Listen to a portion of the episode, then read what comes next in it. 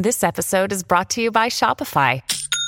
Forget the frustration of picking commerce platforms when you switch your business to Shopify, the global commerce platform that supercharges your selling wherever you sell. With Shopify, you'll harness the same intuitive features, trusted apps, and powerful analytics used by the world's leading brands. Sign up today for your $1 per month trial period at shopify.com slash tech, all lowercase. That's shopify.com slash tech.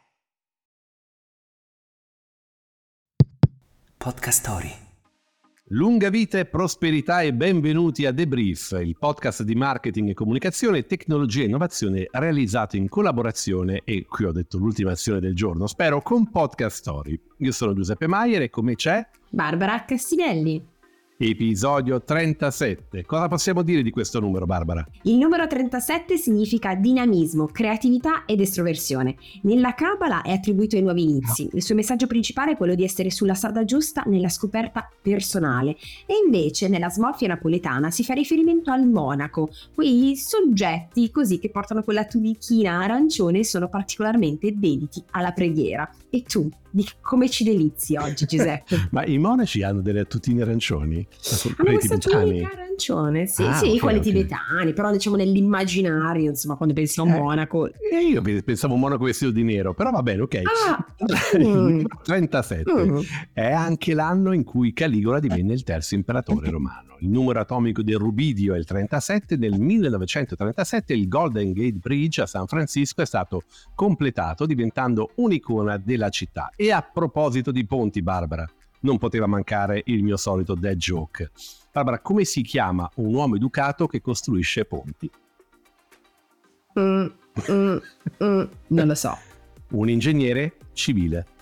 Oddio mio. Oddio mio, regia, vi prego, cominciamo? Cominciamo, cominciamo. Debrief, Debrief, il talk di marketing, comunicazione, tecnologia e innovazione con Barbara Cassinelli e Giuseppe Maier. Oggi parliamo di EduTech, ovvero per esteso di Educational Technology. Con questo termine si fa riferimento agli strumenti tecnologici progettati per affiancare e migliorare l'insegnamento e l'apprendimento. Sono piattaforme per la didattica a distanza, software per la valutazione delle competenze, contenuti interattivi o multimediali, insomma tanti strumenti diversi in un settore che è in continua espansione. L'educazione quindi non è più limitata alle aule tradizionali, ma si estende virtualmente ovunque grazie proprio alla tecnologia. Secondo l'osservatorio EdTech del Politecnico di Milano, nel nostro paese la spesa complessiva in tecnologie in questi ambiti è già arrivata a 2,8 miliardi nel 2022, con un incremento del 26% rispetto al 2021 e il trend continua verso la crescita perché parliamo di un aumento ancora del 15,4% nel 2023. Una delle principali forze trainanti dietro questo boom è la democratizzazione dell'accesso all'istruzione, ovvero con l'EduTech le barriere geografiche e, socio- socio-economiche si abbassano significativamente e in un'era in cui l'apprendimento continuo è diventato un requisito imprescindibile, danno uno strumento di grande valore alle persone, ma non soltanto ai singoli individui, ma anche alle aziende, perché anche loro stanno integrando sempre di più il digitale nei propri percorsi formativi e lo dimostra in questo senso anche la crescente attenzione verso l'HR Tech che si concentra sulla gestione delle risorse umane tramite software vari. Ovviamente l'altro tema che a me è caro, che cito sempre, è quello dell'intelligenza artificiale.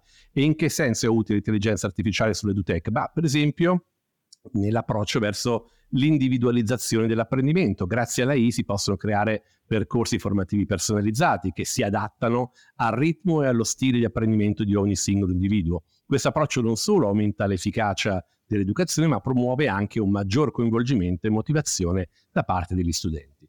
E se pensate che questo sia un fenomeno marginale, sappiate che, secondo un rapporto di Growth Capital, il settore vale circa 53 miliardi di dollari nel 2021 e si prevede che raggiungerà i 90 miliardi nel 2025. Barbara, che ne pensi?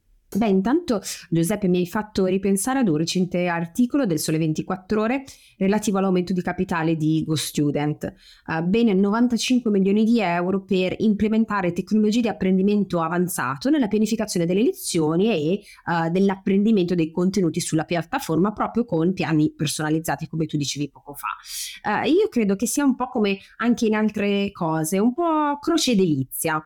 Uh, Delizia nel senso che è fondamentale ovviamente che ci siano investimenti, che ci siano diversi attori che si fanno promotori e da un lato della formazione ovviamente di applicare la tecnologia alla formazione per renderla più efficace, più efficiente, più personalizzata.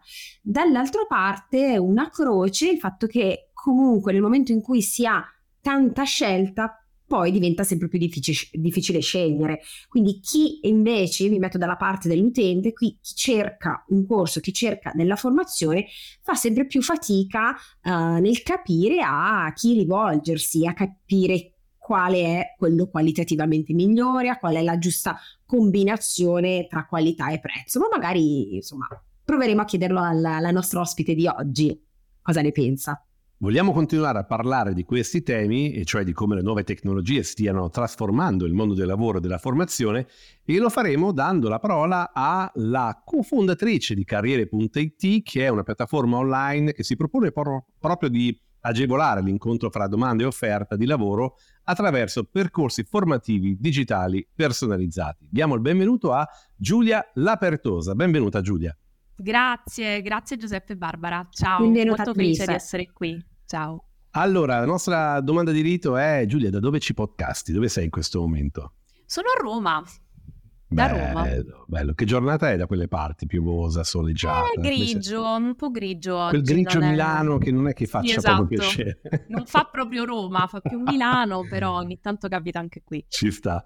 Ascolta Giulia, puoi raccontarci brevemente chi sei e soprattutto da come, come è nata l'idea di carriere.it? Sì, allora, io sono pugliese, mi sono trasferita a Roma poi per l'università e il mio percorso è stato un po' particolare perché eh, avevo chiaro che volevo studiare, che volevo poi intraprendere una carriera manageriale, al tempo stesso mi piaceva moltissimo il teatro, il mondo mm. della, della, recitazione, per cui indecisa un po' sulle due strade da percorrere le ho intraprese entrambe e mi sono iscritta in parallelo sia all'università che a un'accademia di teatro e le ho mm-hmm. seguite poi in parallelo per tutto il tempo della triennale. È stato un periodo, come potete immaginare, molto intenso perché dovevo comunque dividermi tra i due impegni, però è stato fondamentale, secondo me, per poi il tipo di carriera che ho deciso di intraprendere. Mi ha proprio formato la mente, settato anche sul riuscire a seguire più progetti in parallelo, fare più cose contemporaneamente e mi ha dato anche la possibilità poi di esprimermi al meglio su un palco come faccio oggi, oppure magari di riuscire a chiacchierare con voi come sto facendo in questo momento.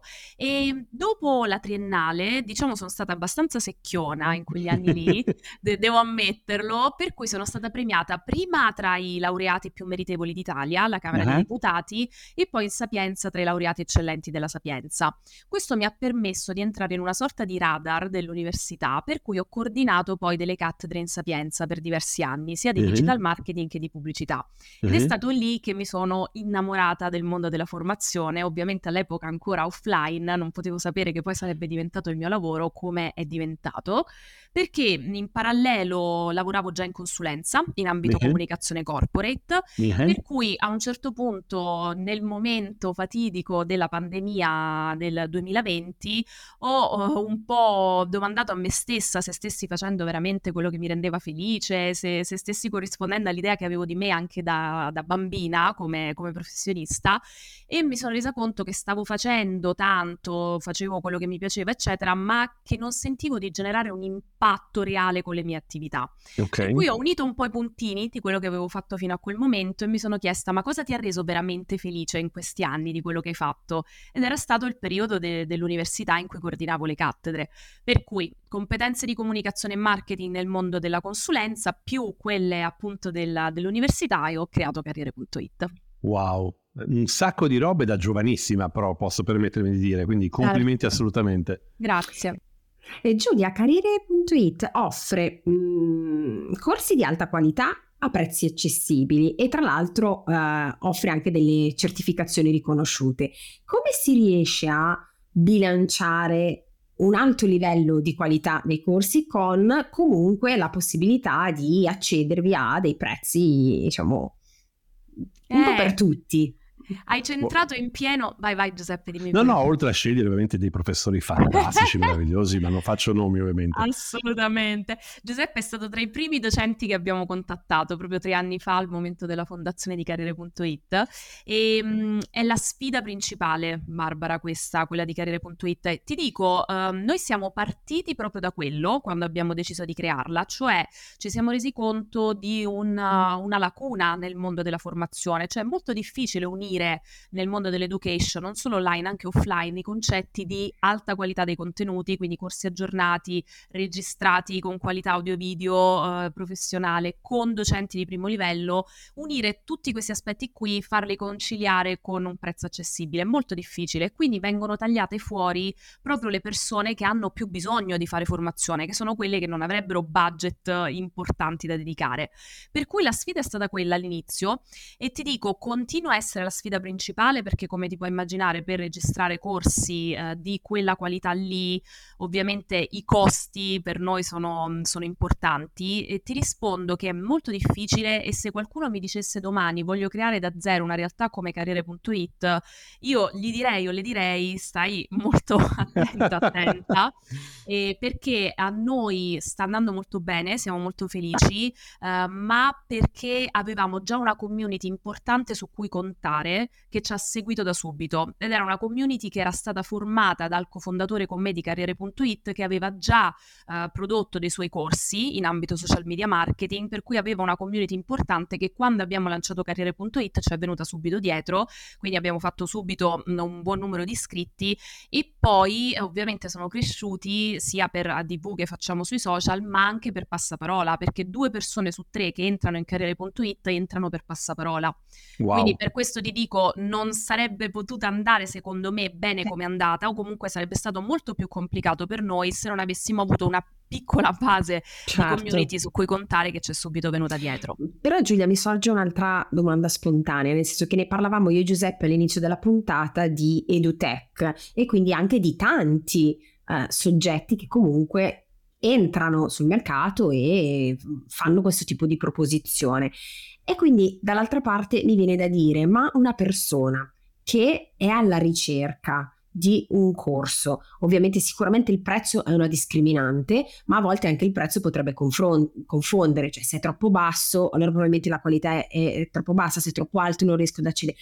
Io come utente, come posso valutare al meglio e fare un- una scelta ottimale su quale corso seguire? Sì, guarda, è verissimo che il prezzo potrebbe anche in realtà essere mm, dissuasore rispetto all'ingresso. Per ora ti dico la verità, il prezzo così basso è una nostra caratteristica, assolutamente una proposizione unica che, che abbiamo, eh, ma è anche il nostro più grande limite. Perché soprattutto in Italia ti puoi immaginare il, il concetto è un po' mm, mi danno più di 70 corsi a 80 euro più IVA, che il, il prezzo attualmente di Carriere.it, ti sorge spontaneo, dov'è la fregatura? E lo, lo capisco e noi per aggirare questo problema abbiamo creato la prova gratuita. In qualsiasi momento le persone possono accedere, fare una prova gratuita che ti dà l'accesso a tutti i corsi di Carriere.it, ovviamente sono eh, sbloccati solo i primi moduli e poi eh, il, il corso è bloccato, altrimenti una persona potrebbe fare i corsi che interessano e poi non abbonarsi, e però hai la possibilità per 14 giorni di stare in piattaforma, di seguire, iniziare tutti i corsi che vuoi, vedere la qualità, chi sono i docenti, com'è l'impostazione, la struttura della, anche didattica, no?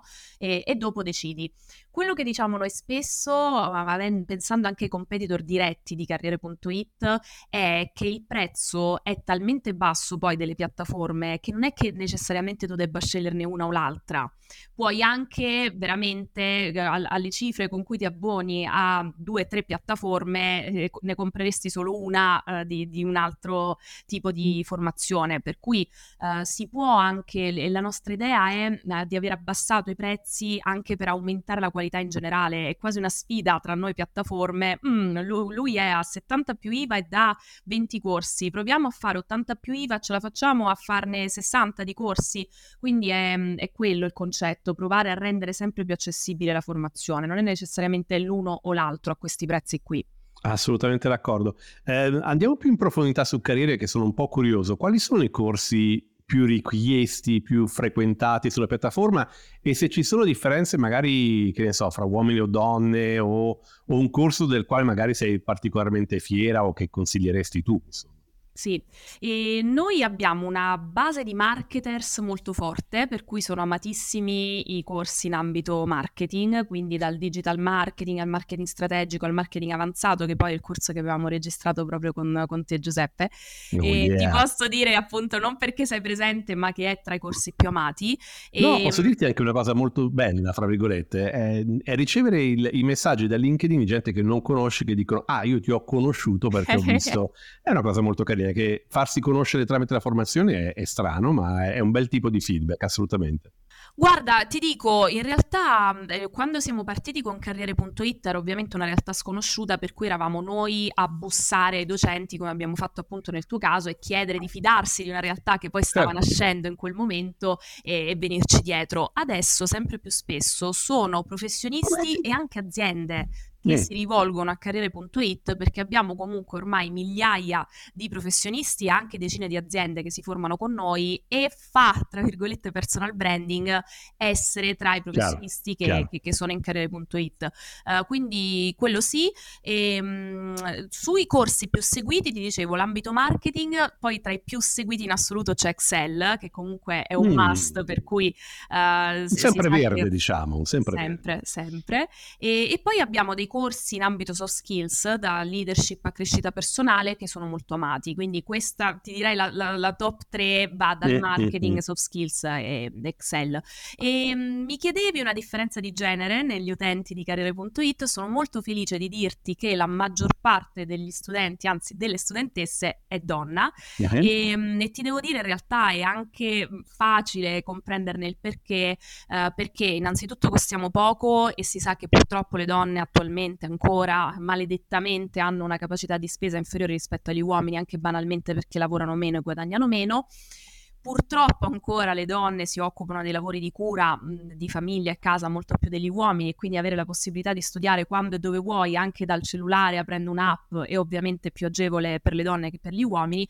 E, mh, e in più essendo una società benefit, carriere.it, quindi ci poniamo mm-hmm. sempre uno scopo di impatto sociale con le nostre attività, abbiamo anche costantemente borse di studio che eroghiamo a categorie particolari che non possono permettersi neanche quell'abbonamento annuale, tra queste categorie ci sono anche le neomamme, per okay. cui capita anche che, che eroghiamo borse di studio a loro. Chiaro, chiaro. Io voglio cambiare leggermente argomento. Uh, tu hai fatto un intervento al TEDx Biella dove hai parlato di 10 cose da non dire alle donne che lavorano. Sì. Adesso magari il tempo di, di, di percorrere tutti i 10 non ce l'abbiamo. Un paio, un paio che secondo te sono quelle proprio le peggiori, le peggiori da dire.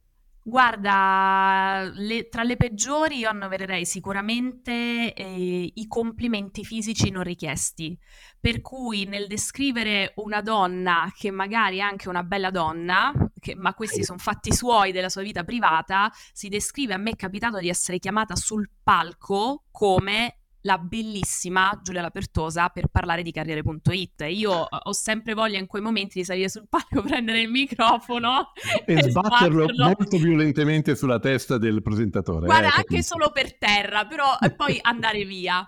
E la, la, tentazione è forte perché veramente è una costante sessualizzazione della donna anche quando è professionista e non serve assolutamente. Io non ho veramente mai sentito chiamare un uomo sul palco, descriverlo come bell'uomo, bello o a volte mi capita dolce Cioè, perché dolce? No. Tra, tra l'altro è qualcosa che non, non sento neanche che mi riguardi, penso sia più qualcosa che si attribuisce alla donna in generale, quindi sembra un complimento poi attribuirlo a me, ma io come professionista anche non mi definirei dolce per niente, anzi sono, beh, boh, tendo a essere una professionista eh, di- diversa, rigorosa. Abbastanza, abbastanza rigorosa, se. Assolutamente, assolutamente. Eh, per cui quello tra, tra tutti e poi mi sta molto a cuore, non ho ancora dei figli, ma mi batto moltissimo per il tema della maternità e eh, non solo quindi delle donne che diventano mamme e che poi devono rientrare nel mondo del lavoro, ma mi sta a cuore anche il concetto di eh, far rientrare le donne come mamme nel mondo del lavoro nel modo che preferiscono. Cioè a volte pensiamo che necessariamente una volta che una donna diventa mamma ha deciso di essere più mamma che il resto. Per cui mi capita di vedere, non lo so, eh però non diamolo a lei questo progetto che ha la bimba piccola. Ma gliel'hai chiesto? Hai chiesto a quella persona se magari invece, nonostante la sua bimba piccola, insieme alla sua bimba piccola, vuole anche seguire quel progetto.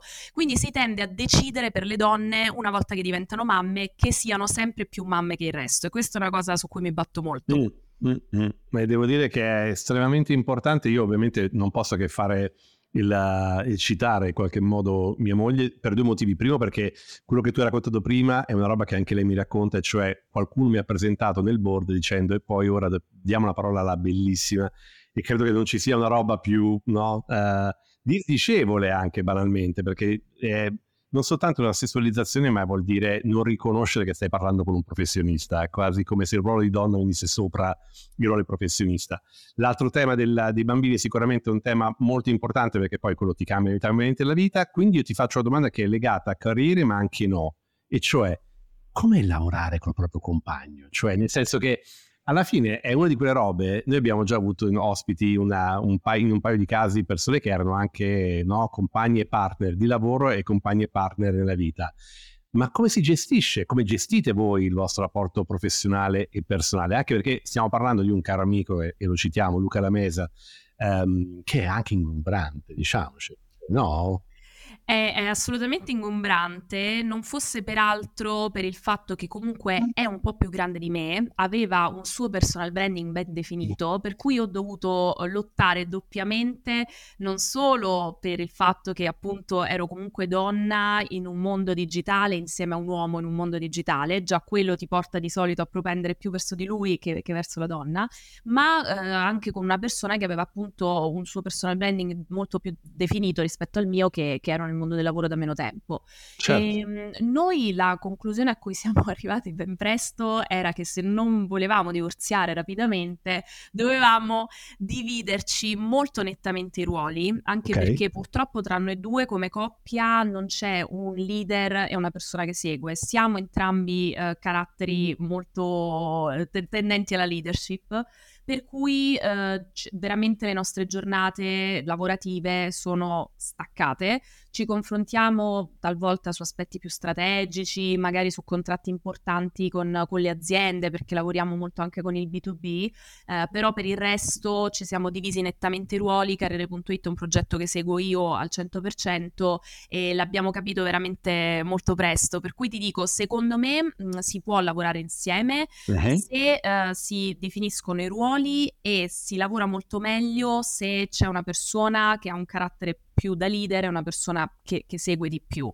Due leader che lavorano insieme e si contendono le stesse attività per me non sono pensabili per come funziona vissuto al momento. No. Eh certo, certo.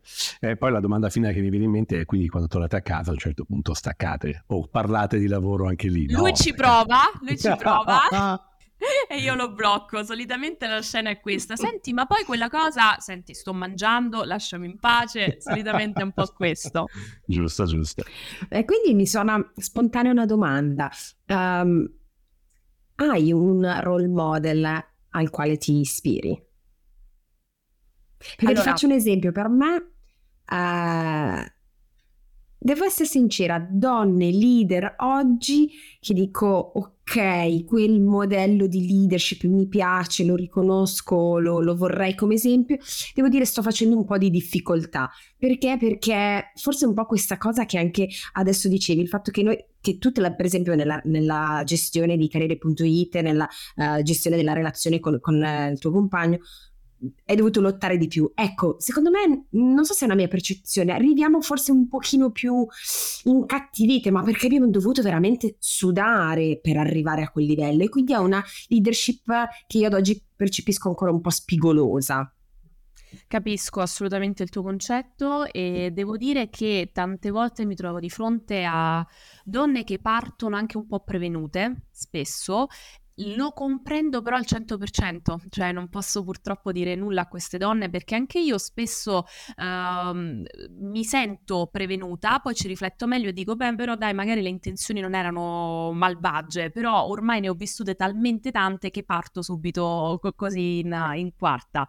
E ehm, io, non era una manager, eh, però il mio modello di leadership femminile, eh, più dal punto di vista intellettuale, è stata Michela Muggia a cui mi ispiro ancora moltissimo nelle mie azioni quotidiane, perché lei è stata una donna sempre ferma, rigorosa, che ha, ha saputo portare avanti il suo punto di vista senza, secondo me, mai scadere eh, nella rabbia, nella frustrazione. Non era mai pietoso il suo alzare la mano, era sempre un mettere i puntini sulle i. E io mi ispiro molto a lei per quello. Mi ricordo un'intervista di Michele Murgia con Corrado Augias e sono due personaggi che io adoro, eh.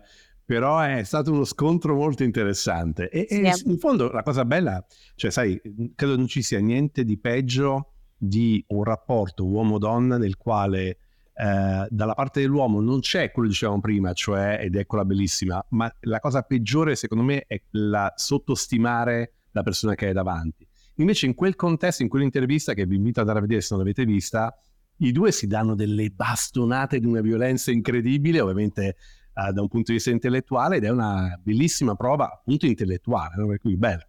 Sì, sì, no, grazie per averla citata quell'intervista, assolutamente invito anch'io a vederla.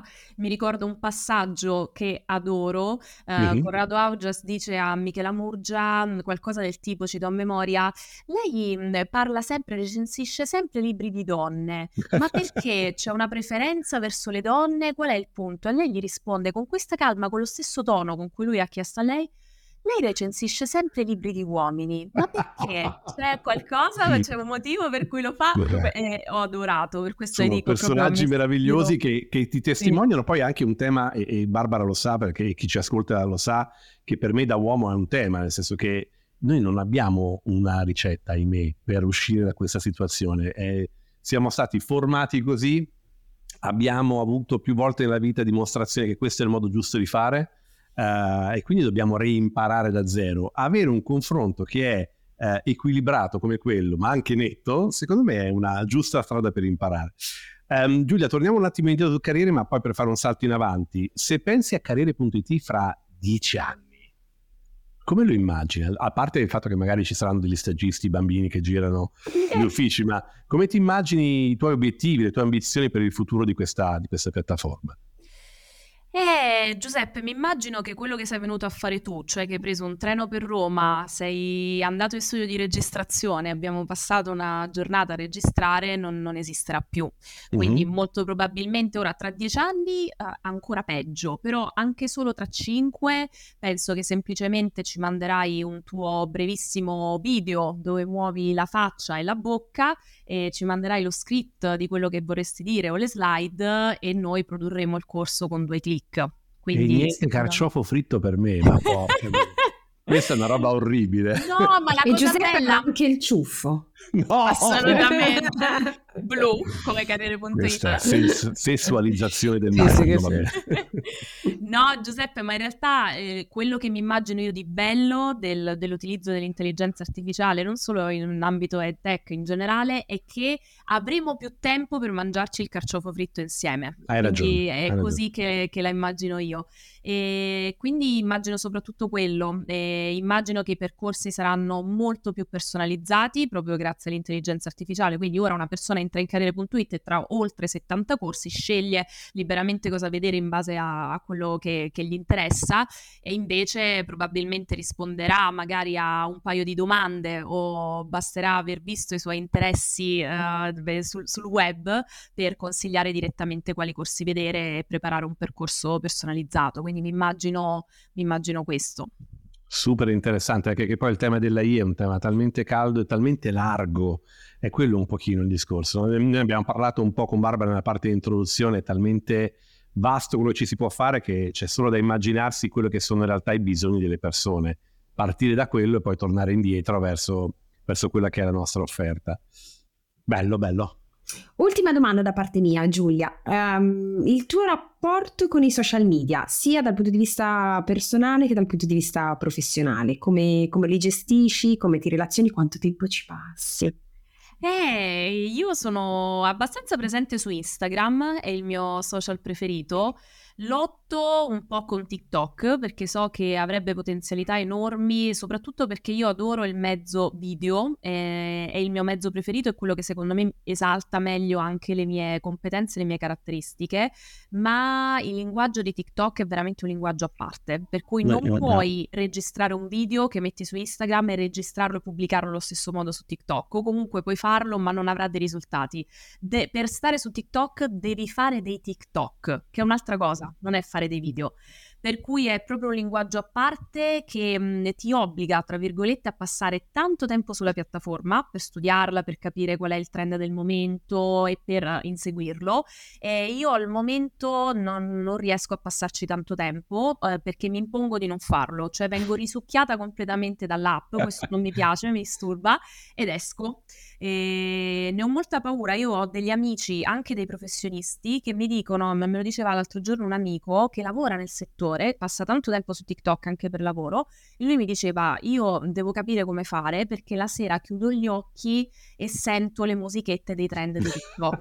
eh, veramente, quindi capite bene che quando Aiuto, hai una persona shining. che ti dice questo ci pensi due volte prima di andarci. No, in realtà è uno strumento dalle potenzialità immense e semplicemente dovrei studiarlo meglio. Quindi il, il mio social è Instagram che utilizzo quotidianamente e mh, mm, parlo moltissimo delle tematiche tematiche legate all'empowerment femminile, alla lotta ai gender gap.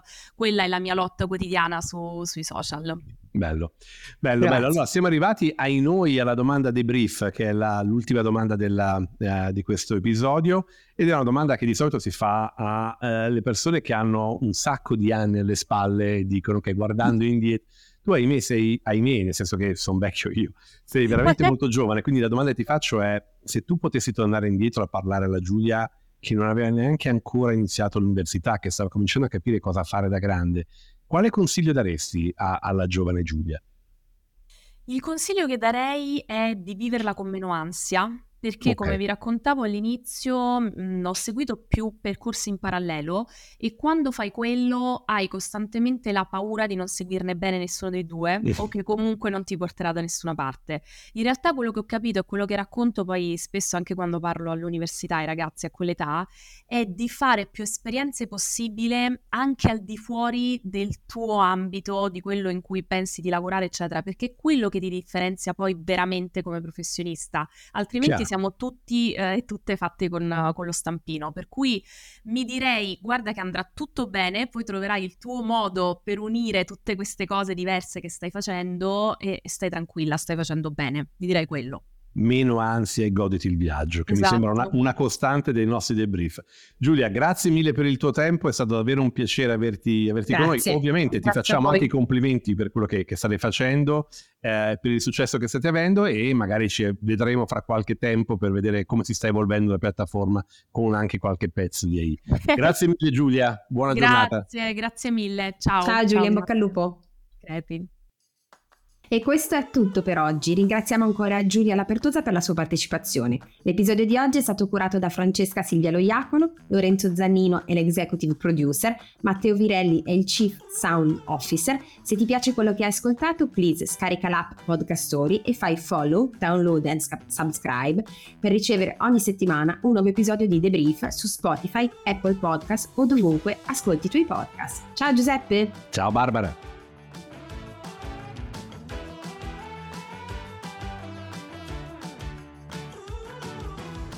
The Brief è una produzione di Podcast Story, la prima podcast factory italiana. Scarica l'app per non perdere altri interessanti podcast.